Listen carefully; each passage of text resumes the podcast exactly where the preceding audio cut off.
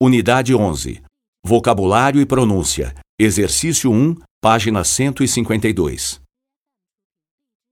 A. Isto é um fator importante para mim. B. Ela aprendeu inglês para trabalhar numa grande empresa. C. Eles foram para o escritório. D.